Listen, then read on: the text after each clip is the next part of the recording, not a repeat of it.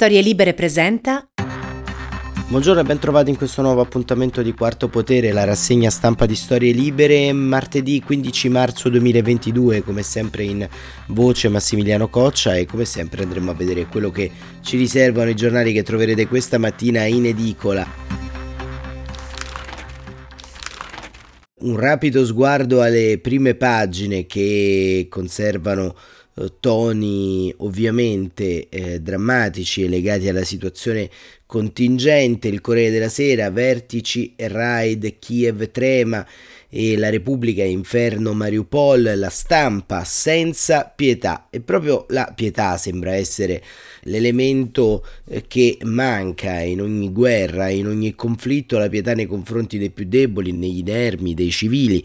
E forse l'assenza di pietà è la eh, grande linea, la grande direttrice utilizzata da Vladimir Putin nei confronti della popolazione ucraina per fiaccarla, per eh, in qualche modo cercare di smembrarla perché oltre a quello che sta succedendo e che leggeremo tra poco nelle cronache eh, belliche, esiste un eh, disegno, esiste eh, una eh, idea di eh, smembramento sostanziale dell'Ucraina, perché eh, quello che sta accadendo in questi giorni, al di là delle bombe, al di là ovviamente degli orrori perpetrati dalle truppe di Vladimir Putin in Ucraina, è una prospettiva di quello che potrebbe accadere, che forse ci deve paradossalmente allarmare ancora di più e indignare ancora di più della mattanza che si sta eh, verificando in Ucraina. Perché da un lato vi sono delle costanti deportazioni, leggeremo tra poco un articolo sul messaggero eh, su questo, e eh, dall'altro nelle città dove i sindaci sono stati rapiti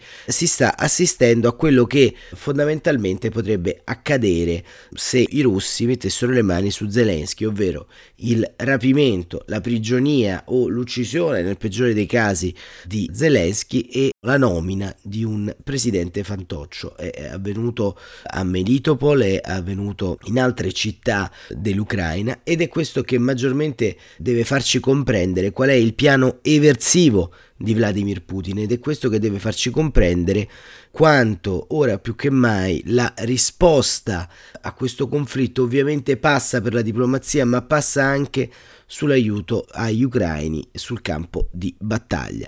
E questo è un, una specifica necessaria visto che il dibattito in questi giorni si sta intensificando intorno alla presenza, all'invio di armi e via dicendo, insomma tutto quanto quello che è il corollario di una guerra. Ecco, il necessario aiuto sul campo ovviamente non è la resa incondizionata ad una trattativa e a una pace, però in tutto questo come titola il Corriere della Sera, mentre si fanno le trattative, eh, Mosca continua a bombardare, il che è anche una inedita presa di eh, posizione intorno a quello che sta avvenendo. Ma entriamo un po' più all'interno dei giornali e vediamo ad esempio quello che dice, come accennavo, il messaggero intorno a questa vergognosa operazione di spoliazione sostanzialmente della grande identità ucraina. E ne scrive Riccardo Sessa, la strategia per annullare l'identità degli ucraini. C'è una parte meno conosciuta ma altrettanto tragica e dolorosa dell'invasione russa dell'Ucraina che investe le popolazioni dei territori conquistati dalle forze russe nella loro avanzata e che avrebbe per il momento interessato soprattutto le città del sud, la russificazione di quelle popolazioni. Russificazioni che non significa nel caso dell'Ucraina già russificata dalle autorità zariste fino al 17, paese multietnico con un 20% di minoranza russa, adozione e cultura della lingua russa, ma in posizione di un modello di vera e propria colonizzazione civile e sociale, con tutte le sue declinazioni. Con un'azione iniziata ben prima dell'invasione, quando Putin ci diceva che si preparava per un'esercitazione e poi inserita nell'avanzata dei reparti in territorio ucraino, funzionari russi hanno distribuito e ora stanno distribuendo aiuti in denaro, non solo rubli e passaporti russi. Il piano sarebbe di favorire le aspirazioni, c'è sempre da chiedersi quanto genuine, di quanti intendano rifugiarsi in Russia. Più recentemente stanno circolando notizie di altro genere, di cui peraltro non è ben chiara la finalità ultima. Sarebbe in atto un trasferimento più o meno forzato in Russia, con la scusa di un'evacuazione da zone pericolose o distrutte, al quale sarebbero già state interessate varie migliaia di cittadini ucraini e altre lo dovrebbero essere. Abbiamo detto che questo spostamento di popolazioni si sarebbe verificato soprattutto al sud, quel sud che dell'Ucraina, del quale lo ricordiamo, è iniziata il 24 febbraio quell'invasione definita operazione militare speciale e attuata per venire in soccorso delle minoranze russe del Donbass minacciata dall'Ucraina. Non ci riferiamo tanto alla Crimea, scrive Sessa, occupata dalla Russia a febbraio del 2014 dopo un referendum sull'autodeterminazione ritenuto illegale non solo dall'Ucraina ma da tutte le organizzazioni internazionali, annessa il successivo 18 marzo dalla Federazione russa.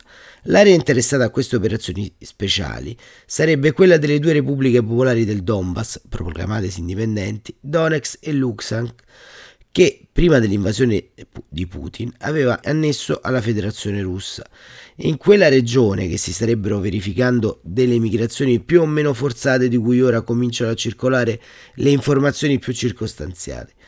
Informazioni che quando potranno essere suffragate da testimonianze più precise rispetto a quelle che stanno circolando e da altra idonea documentazione andranno ad arricchire quel già voluminoso fascicolo a carico dello stesso Putin, prima ancora che dei suoi comandanti e delle sue truppe, sul non rispetto di tutte le norme più elementari del diritto internazionale umanitario e delle convenzioni sulla guerra. Diventa sempre più chiaro il disegno di Putin e quindi più complesso qualunque sforzo di mediazione. A fianco, anzi all'interno della guerra, smettiamola di chiamarla conflitto, che sta conducendo in Ucraina, lo zar Putin ha avviato un'operazione di conquista del territorio giocando sul carattere multiculturale del paese che non è solo militare, ma soprattutto culturale, politica ed etnica e sociale, di russificazione, come abbiamo detto, che in realtà significa colonizzazione nel vero senso della parola. L'obiettivo è stato chiaro sin dall'inizio, occupare militarmente tutto il territorio ucraino, mettere al governo uomini legati a Mosca e riportare l'Ucraina all'interno di una più grande Russia. Le operazioni militari non stanno andando esattamente come avevano programmate e gli stati maggiori russi, che in primo luogo non si aspettavano una resistenza così determinata e organizzata da parte di una popolazione che sta sopportando di tutto e di più, pagando un prezzo elevatissimo per non voler ritornare sotto la Russia. Ci sono poi tutta una serie di carenze delle forze russe, nota gli addetti ai lavori, ma meno alle opinioni pubbliche, a cominciare dalle difficoltà nella catena di comando e controllo e degli approvvigionamenti, passando per una non sufficiente professionalità delle truppe e difficoltà anche nella condotta delle operazioni aeree.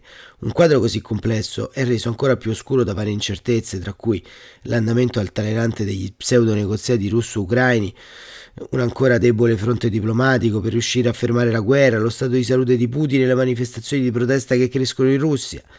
Non ultime, scrive Sessa, le notizie che stanno circolando di varie fonti russe rimbalzate da mezzi di informazioni britannici di malumori che serpeggerebbero negli alti comandi russi.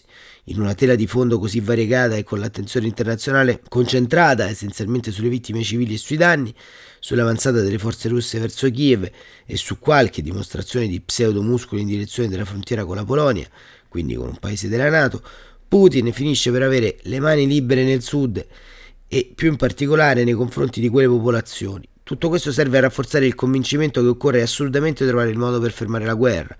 Crescono gli attori coinvolti in un negoziato che più passano i giorni, più le forze di Putin conquistano terreno e provocano danni, più diventerà difficile trovare quel punto d'incontro che soddisfi entrambi le parti con danni enormi anche in termini di immagine per tutti. Basti pensare a quanto sia ancora difficile far, far capire agli ucraini, e non solo a loro, perché i paesi della Nato non possono costituire una no-fly zone sul cielo ucraino. Ormai siamo diventati tutti degli esperti della teoria del topo, che avrebbe affascinato Putin, ma in un negoziato diplomatico, specie in una guerra, non avevamo bisogno che ce lo ricordasse Putin come reagisce un topo. Noi dobbiamo tenere presente che in questa guerra i topi, neanche solo due, ma più di uno, e non dimentichiamo che la quadratura del cerchio, o meglio, dell'angolo dal quale sfuggire, coinvolge prima di tutto la popolazione dell'Ucraina, a cominciare da quei migranti forzati del sud.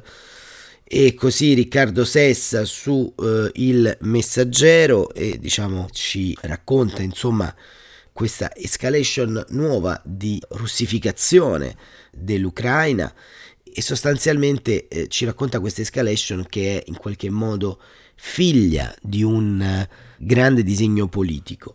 Un disegno politico che appunto, come abbiamo detto, sta continuando da molto tempo, non solo da adesso, un disegno politico che nasconde al suo interno una sorta di piano strutturale su quello che in qualche modo dovrà essere anche la collocazione della Russia all'interno di un prossimo futuro internazionale. Ma Stefano Folli sulla Repubblica fa un editoriale molto interessante su quello che stiamo vivendo poi dal 24 febbraio, ovvero la nuova centralità della politica estera. È evidente, scrive Folli, almeno dal 24 febbraio, giorno in cui è cominciato l'attacco russo all'Ucraina, che il governo Draghi è entrato in una fase di stabilità dovuta alle nuove eccezionali circostanze in cui l'intera Europa si trova. A essere precisi, il Presidente del Consiglio non correva reali pericoli nemmeno prima, tuttavia la navigazione era accidentata. Ora i problemi restano, ma la cornice è diversa. Non c'è dubbio che la politica estera torna ad essere elemento cruciale della vita pubblica come fu agli albori della Repubblica, quando la guerra fredda aveva diviso in modo netto le forze di governo da quelle di opposizione. L'adesione convinta al sistema delle alleanze occidentali e quindi ai valori e ai principi connessi costituiva l'ovvio prerequisito per contribuire a gestire un paese membro della Nato. Oggi, scrive Folli, la situazione è differente, ma solo fino a un certo punto. Il conflitto aperto con l'Europa dell'Est, con il rischio che l'incendio si allarghi, è un fatto senza precedenti dalla seconda guerra mondiale. Comunque si concluda questa tragedia, è chiaro che non si tornerà più al passato. La crisi è destinata a rimodellare la convivenza civile e quindi anche il dibattito pubblico e politico. È vero, sulla linea da tenere verso la guerra, Draghi l'altro giorno ha ottenuto in Parlamento un consenso largo. e Egli stesso, fatto abbastanza inusuale, si è rivolto all'opposizione, cioè Fratelli d'Italia, e ha detto Voglio ringraziare tutte le forze politiche, in particolare l'opposizione, per la grande prova di unità e spirito costruttivo in questa crisi. Un gesto che conferma la nuova centralità della politica estera, ma accoglie anche la prova di maturità offerta da Giorgia Meloni, la quale avrebbe potuto cullarsi nell'ambiguità e invece ha preso in fretta che stavolta era necessario schierarsi. Ciò significa che il vecchio populismo sovranista è da rilegare in un cassetto adesso che il sovranista Putin ha in sostanza dichiarato guerra all'Occidente, da leggere le tesi dell'ideologo estremista Dugin. Si può insomma dire che il partito di Giorgia Meloni ha fatto delle scelte opportune, certo da confermare in futuro, mentre le contraddizioni e le opacità sono tutte in Salvini, con il risultato che il consenso verso la Lega tende a trasferirsi a Fratelli d'Italia. Vedremo nelle elezioni del 23 se il quadro internazionale determinerà un nuovo mosaico politico a Roma. Intanto sta rimodellando gli equilibri degli schieramenti. Infatti il problema non è solo nel centro-destra. A sinistra Ricoletta non ha dimostrato incertezze sull'Ucraina e il vecchio Axe con i 5 Stelle si è parecchio indebolito, nel senso che i punti deboli e le difficoltà sono adesso del partito di Conte, in curiosa simmetria con il salvinismo a destra. Sembra remoto il tempo in cui il PD veniva accusato a torto a ragione di inseguire il grillismo. Oggi al contrario, l'indirizzo atlantico di Letta obbliga i 5 Stelle, privi come sono di radici storiche, a camminare nel solco tracciato dell'alleato, oppure a disperdersi. In definitiva, i due maggiori partiti descritti nei sondaggi, il PD e Fratelli d'Italia, sono stati più rapidi nel trarre una lezione politica dal dramma dell'Est e si candidano a essere protagonisti delle prossime elezioni. Entrambi tuttavia devono fronteggiare le ambiguità dei rispettivi soci, 5 Stelle e Lega. Per inciso, PD e Fratelli d'Italia sono anche più scettici verso il ritorno al sistema proporzionale. Ecco, questo quadro di politica interna offerto da Stefano Folli, molto interessante, visto che ogni tanto è anche bene guardare alle vicende di casa nostra, ci offre anche qui uno spaccato interessante su quelle che sono le conseguenze di una guerra. Perché ora noi giustamente siamo invasi e, giustamente narriamo e giustamente continuiamo a, diciamo, determinare una serie di raccolta di storie, di drammi, di strategie militari ma eh, dopo 24 giorni di guerra, 25 anzi, è chiaro che occorre iniziarsi a concentrare sulla durata e sulla lunghezza di questo conflitto e quindi, come dicevo, sulle conseguenze. E le conseguenze della guerra saranno molteplici, come abbiamo detto, tra cui ci sarà un lungo processo non solo di pace, se vi sarà la pace, ma un lungo processo di cambiamento all'interno della grande corporazione russa ci sarà un processo di cambiamento che ovviamente avrà anche un eh, punto di caduta reale nella vita degli europei, nella vita degli italiani e un processo di cambiamento che investirà anche le istituzioni internazionali. Istituzioni internazionali che, secondo Sabino Cassese, sul riformista, dovrebbero fare di più. Da Mosca, in un'intervista di Umberto De Giovannangeli, crimini contro l'umanità, la comunità internazionale può fare di più. Umberto Giovannangeli scrive: La guerra di Putin e il diritto internazionale calpestato. Il riformista ne discute con un'autorità assoluta in materia, il professor Sabino Cassese, giudice emerito della Corte Costituzionale e professore emerito della Scuola Normale di Pisa, nonché professore di Global Governance al Master of Public Affairs dell'Istituto degli Studi Politici di Parigi. Professor Cassese, che guerra è quella scatenata da Vladimir Putin? Una guerra consistente, risponde Cassese, nell'invasione armata di un altro Stato, rientrante tra i crimini di guerra vietati e sanzionati sia dall'Organizzazione delle Nazioni Unite sia dallo Statuto della Corte Penale Internazionale. I crimini consistono principalmente nella scelta di obiettivi civili, si aggiungono i crimini contro l'umanità per il modo in cui si sta svolgendo l'azione bellica da parte della Russia, la Russia fa parte dell'ONU, ma ha esercitato il potere di veto e quindi impedisce iniziative del Consiglio di sicurezza che è completamente inerme nella materia. Poi la Russia è uscita nel 2016 dal gruppo dei 123 stati che hanno firmato lo Statuto di Roma nella Corte internazionale penale. Tuttavia, l'ex procuratrice di questa Corte ha sostenuto la possibilità che la Corte stessa dia seguito alla procedura di accusa che ha già avviato. Molti esperti ritengono che possa essere creato un apposito tribunale per valutare le responsabilità penali del presidente della Federazione russa. C'è chi sostiene, domandate Giovannangeli, che piaccia o no, che se si vuole evitare una terza guerra mondiale nucleare, con la Russia si deve trattare. Ma si può trattare sotto ritratto nucleare? Questo si risponde, l'intero diritto internazionale è fondato sul primato della negoziazione rispetto alla risoluzione dei conflitti mediante il ricorso alla guerra. Quindi non c'è dubbio che si debba tentare in ogni modo un negoziato, come d'altra parte i due stati stanno facendo, con il supporto di tutta la comunità internazionale. Come valuta l'atteggiamento tenuto dagli Stati Uniti, Europa e Nato? È stato un atteggiamento prudente, dice Cassese, diretto ad evitare un allargamento del conflitto. È stato fondato su queste basi. Primo, una condanna della condotta della Federazione russa. Secondo, aiuto ai rifugiati a cui eh, l'Unione Europea ha applicato le norme sulla protezione temporanea, terzo fornitura di armi e strumenti bellici allo Stato e alla popolazione ucraina per potersi difendere, quarto aiuto finanziario, alimentare e con altri mezzi di prima necessità alla popolazione aggredita, quinto sanzioni allo Stato aggressore e a singole persone, sanzioni in Europa fondate sull'articolo 215 del Trattato del funzionamento dell'Unione, che consente l'adozione di misure restrittive. Un autocrate che vuole riscrivere la storia, dice Giovannangeli, che evoca la grande guerra patriottica che pretende la denazificazione dello Stato ucraino, che solletica le corde del panrussismo, non è ancora più pericoloso. Ma gli osservatori più attenti, dice Cassese, della realtà russa fa notare che il presidente ha perduto contatto con la realtà odierna, non si rende conto dell'evoluzione che vi è stata in Ucraina negli ultimi trent'anni, pensa che si possa ricostruire un impero come quello degli zar o come quello sovietico. L'ingerenza umanitaria, dice De Giovannangeli, è un principio che il mondo libero dovrebbe praticare o è un pericoloso azzardo? Penso che vi siano organizzazioni sovranazionali che potrebbero fare di più di quello che fanno. L'Organizzazione per la sicurezza e la cooperazione in Europa, di cui la Russia fa parte, ha rinunciato a svolgere il suo compito. Il Consiglio d'Europa, dopo che la Federazione russa ha dichiarato di voler lasciare l'organizzazione, non ha ancora preso un'iniziativa per le gravi violazioni dei diritti umani in Ucraina, il segretario generale dell'Organizzazione delle Nazioni Unite nell'ambito dei suoi poteri potrebbe fare qualcosa di più di una mera assistenza attraverso l'organizzazione che si interessa dei rifugiati.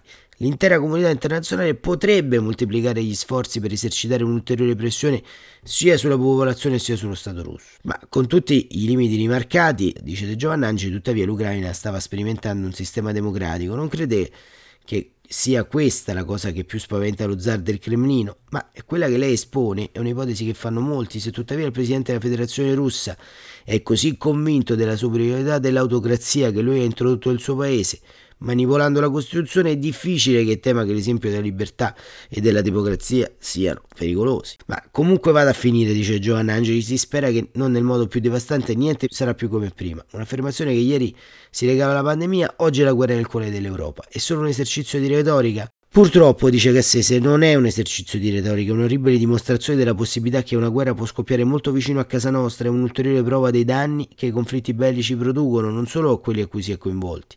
Comunque questa guerra sta producendo effetti molto importanti in Europa. Il primo è quello di aver unito i 27 paesi che fanno parte dell'Unione, il secondo è quello di aver convinto l'Unione a rafforzare la sua presenza nel settore della difesa, terzo ha contribuito a convincere l'Unione Europea della necessità di avere un vero e proprio bilancio autonomo con spese, entrate e proprie spese, di dimensioni corrispondenti all'ampiezza dell'Unione Europea e della sua popolazione. In questo modo si dimostra quello che una volta ha osservato Helmut Schmidt, che l'Europa vive di crisi, nel senso che le crisi sono uno stimolo per rafforzare l'Unione.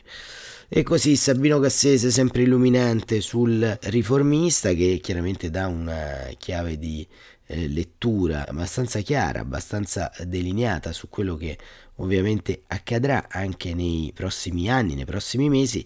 E infatti la stampa eh, riporta anche una notizia relativa all'Eurogruppo che sta discutendo appunto la crisi in atto e l'Unione Europea procede verso la riforma del patto. Gentiloni, nostra proposta entro l'estate. È troppo presto per valutare l'impatto del conflitto sulla crescita, lo ha detto ieri Paolo Gentiloni, commissario europeo all'economia, al termine dell'Eurogruppo. Il PIL dell'Eurozona sarà influenzato dalla guerra a causa dei prezzi delle materie prime significative più elevati, in particolare del gas e del petrolio, ma anche del grano, da interruzioni maggiori dell'approvvigionamento e rotture di collegamenti commerciali, e da un'incertezza significativamente maggiore che incide sulla fiducia del settore sia economico che finanziario, ha aggiunto Gentiloni che poi si è soffermato sulla riforma del patto di stabilità. La valutazione della Commissione europea verrà fatta in maggio sulla base delle previsioni economiche di primavera, mentre le proposte dell'esecutivo dell'Unione Europea dovrebbero arrivare prima della pausa estiva. Ovviamente, diciamo, c'è l'idea fondamentale che con questo sistema economico non può esserci fondamentalmente eh, il ritorno alla vecchia Europa, al vecchio patto di stabilità già congelato e sospeso per la pandemia. E in tutto questo appunto vediamo anche l'editoriale della stampa di Francesco Semprini che appunto titolava Senza pietà e Kiev la distruzione, un reportage ed è soprattutto interessante la conclusione di questo reportage, interessante tutto, ma diciamo ci dà anche un'idea di quello che potrebbe succedere nelle prossime ore. Secondo le informazioni rese note dal procuratore generale Irina Venetikov su Facebook, il giornalista ferito ieri insieme a Brent Renaud è in terapia intensiva sotto osservazione medica. Il ferimento giunge a 24 ore di distanza dalla morte del documentarista americano Brent Renault, colpito a un checkpoint da colpi presumibilmente esplosi a militari russi, almeno secondo le prime ricostruzioni, una versione che non rispecchia il vero apparire del rappresentante permanente russo all'ONU, Vasily Nebenzia, perché sostiene l'area di Irpin, dove è stato ucciso Renault, è controllata dalle truppe ucraine. Gli Stati Uniti da parte loro hanno chiesto che sia fatta luce sull'accaduto invocando la collaborazione di tutti nell'accertamento dei fatti. L'unica verità per ora ora, racconta il cielo di Kiev dove tra sirene, lanciarazzi e colpi di artiglieria i tamburi di guerra hanno spento anche le stelle. Questa conclusione, diciamo, è forse anche un po' la conclusione della rassegna stampa di oggi, che dovete perdonarmi, è fatta anche con un tono di voce eh, particolarmente baritonale, non per una scelta stilistica o per un sofismo fonico, ma perché insomma, così come tanti, vivo giorni un po' di influenza, ma diciamo al di là del tono grave che accompagna questa rassegna, e anche diciamo il modo per concludere meglio è questa assenza di stelle sotto il cielo di Kiev sopra di noi anche perché fondamentalmente quello che sta lentamente avvenendo è che anche noi stiamo scivolando in una condizione di guerra permanente e di questo ne dobbiamo essere consapevoli, dobbiamo essere in qualche modo bilanciati ed equilibrati nel definire che i giorni che verranno e quello che stiamo vivendo non saranno purtroppo come prima. In questa consapevolezza dobbiamo in qualche modo anche eh, cercare di vivere un uh, dibattito che sia il più sereno possibile, ma anche il più realista possibile. Nell'arco di questi giorni abbiamo cercato di dare spazio a tutte quante le evidenze di questa guerra, il racconto di questa guerra, ma abbiamo soprattutto lasciato lo spazio alle conseguenze del conflitto perché sostanzialmente ogni dibattito di natura intellettuale, di natura filosofica, politica e pratica non può prescindere dalle conseguenze. Quando si invoca la complessità, anche la complessità non può prescindere da quello che avviene direttamente sul campo. Questo ovviamente è anche un disclaimer per quanti eh, ci hanno chiesto, insomma, per quale motivo abbiamo avuto immediatamente una posizione netta eh, rispetto a quello che sta succedendo in Ucraina. La posizione netta è derivante da una chiara scelta politica di questa rassegna stampa che eh, ieri come oggi in Afghanistan, così come in Ucraina, è sempre dalla parte degli aggrediti e mai degli aggressori. E con questo ci sentiamo domani, come sempre alle 7.45. Grazie davvero per essere stati con noi e buon proseguimento di giornata.